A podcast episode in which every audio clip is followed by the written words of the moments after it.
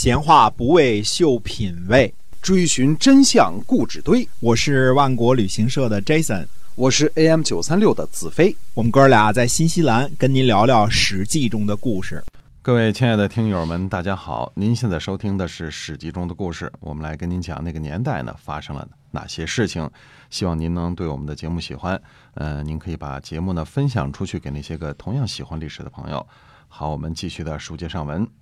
嗯，公元前五百四十一年啊，这个春秋纪年呢，总是纪年成春王正月啊。那么这个春王正月呢，应该是鲁历呢跟这个周历呢是这个一样的啊。那么正好记载在这个王的这个正月啊。嗯、那么就是呃正月第一个月嘛，对吧？哎，那么鲁昭公继位这一年才称鲁昭公元年，之前呢还是鲁襄公多多少年呢啊？嗯、那么。这年春天呢，楚国令尹公子围到郑国聘问，同时呢，迎娶公孙段家的这个姑娘啊，这个为媳妇儿啊，这个娶媳妇儿来了。嗯，武举呢作为出使的副手，嗯，武举啊，这个，嗯，那么楚国人呢就带了很多的人马，那么郑国人呢非常的忌惮，楚国人这个带的人太多了啊，那么。楚国人呢，本来要进入到这个都城的馆驿，呃，被郑国的这个子羽啊婉言给谢绝了，嗯，让他们住在城外。嗯、那么访问呢，这是两件事嘛，一个是聘问，一个是要迎亲嘛，对吧？这个聘问呢就结束了，结束后呢，这个楚国人就要带着众人呢进城迎亲。子产呢又派子羽去推辞说呢，说。必亦狭窄，容纳不下这么多跟从的人。那么，请呢清扫一块用作祭祀的土地啊，来完礼，就是在野外找块地方。嗯、那么，公子围呢就让太宰伯州黎回复说呢，说贵国的国君呢在访问的时候对寡大夫公子围说呀，说将把封氏公孙段的女子呢嫁给他成家。嗯，呃，公子围呢就陈列祭品，在楚庄王、楚共王的庙里啊祷告之后前来。如果是在野外赐婚呢，那就是等于把贵国国君的赏赐呢丢在草丛里一样。嗯嗯，这样呢就使得敝国的这个呃大夫啊无法享受上卿之礼了。这不仅如此啊，又让公子围呢欺骗了他的先君，再也不能和其他的大夫们位列同僚了。呃，恐怕无法回去复命，请这个呃，请您好好的考虑一下再答复。嗯，那么子羽呢就说呢，他说小国没有罪过，大事如果这个依靠这个大国啊，这个没有防范呢，那就是罪过了。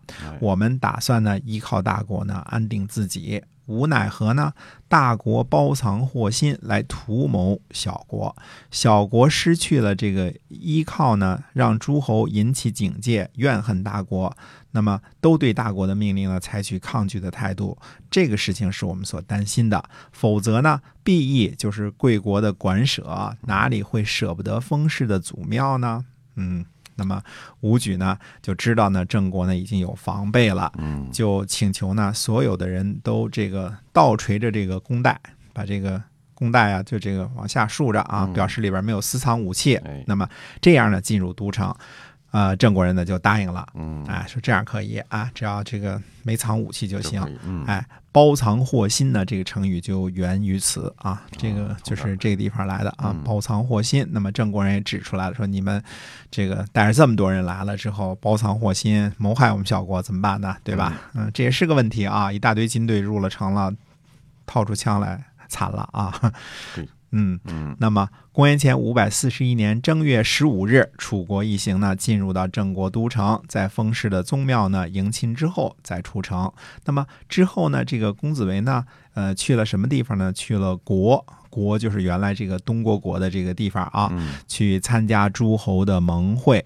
啊、呃，那么参加盟会的有谁呢？有齐国的国弱啊，鲁、呃、国的叔孙豹、叔孙木子，那么宋国的项须、魏国的齐鄂，还有陈国的公子昭、蔡国的公孙归生、郑国的憨虎或者叫子皮啊，以及这个许国和曹国的大夫。那么这次盟会呢，是为了重温在宋国举行的弭兵之盟的那个所达成的那些友谊啊，这个、嗯、这个叫寻盟，寻盟就是再重复一下啊，重复重申一下。那么齐武呢，就对赵武说了，说宋国的这个弭兵之盟啊，楚国人首先歃血，抢了晋国的风头啊。令尹公子围呢，这个不讲信用，诸侯们都是都知道，这很文明这事儿啊。如果您不加以防备呢，会像宋国那次盟会一样的让人恐惧。当时的令尹子木啊，在诸侯当中以讲信用著称。啊，还靠着欺骗凌驾在我们的头上，何况现在这位令尹是出名的不讲信用。如果楚国再次压在我们头上，那就是晋国的耻辱啊！先生，您主政晋国到今天已经七年了，两次会合诸侯，三次会合大夫，收服了齐国、敌国和东边的这个夷啊，和秦国呢这个讲和，在淳于呢筑城，军队呢不劳顿，国家不疲乏，人民不怨望，诸侯呢也都没有什么抱怨，天下呢没有大的灾难，这都是您的功劳，您这个。名声很好，呃，拥有令名啊，名声很好，呃，最后呢，如果遭受耻辱，这是我齐武所担心的，您不可以不防备呀。那么赵武呢就回答说：“说我赵武呢守教了，嗯，宋国盟会的时候呢，子木有祸害人的心思，我赵武呢有仁人之心，所以让这个。”楚国呀，凌驾在晋国之上了。现在呢，我赵武还是抱着仁人之心，不会有危害的。那么，呃，因为抱定了这个守信之心呢，楚国再次僭越也不会危害到我们的。赵武呢，以信义为本，慢慢推行就好了。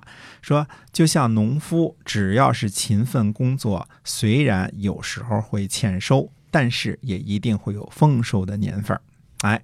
这是赵武的哲学，就是占点便宜就占点便宜，无所谓，对吧？只要这个，呃，这话说的很很朴实啊，非常的好，就像这个种庄稼似的，是吧？虽然有的时候可能会欠收，但是肯定有丰收的年份，对吧？嗯。哎，那么这一次楚国人这个出了什么招呢？楚国人请求啊，使用牺牲，在牺牲上呢放上过去的去年的那个盟书，就是宋宋国这个弭兵之盟的盟书，然后就结束这个会盟的仪式了。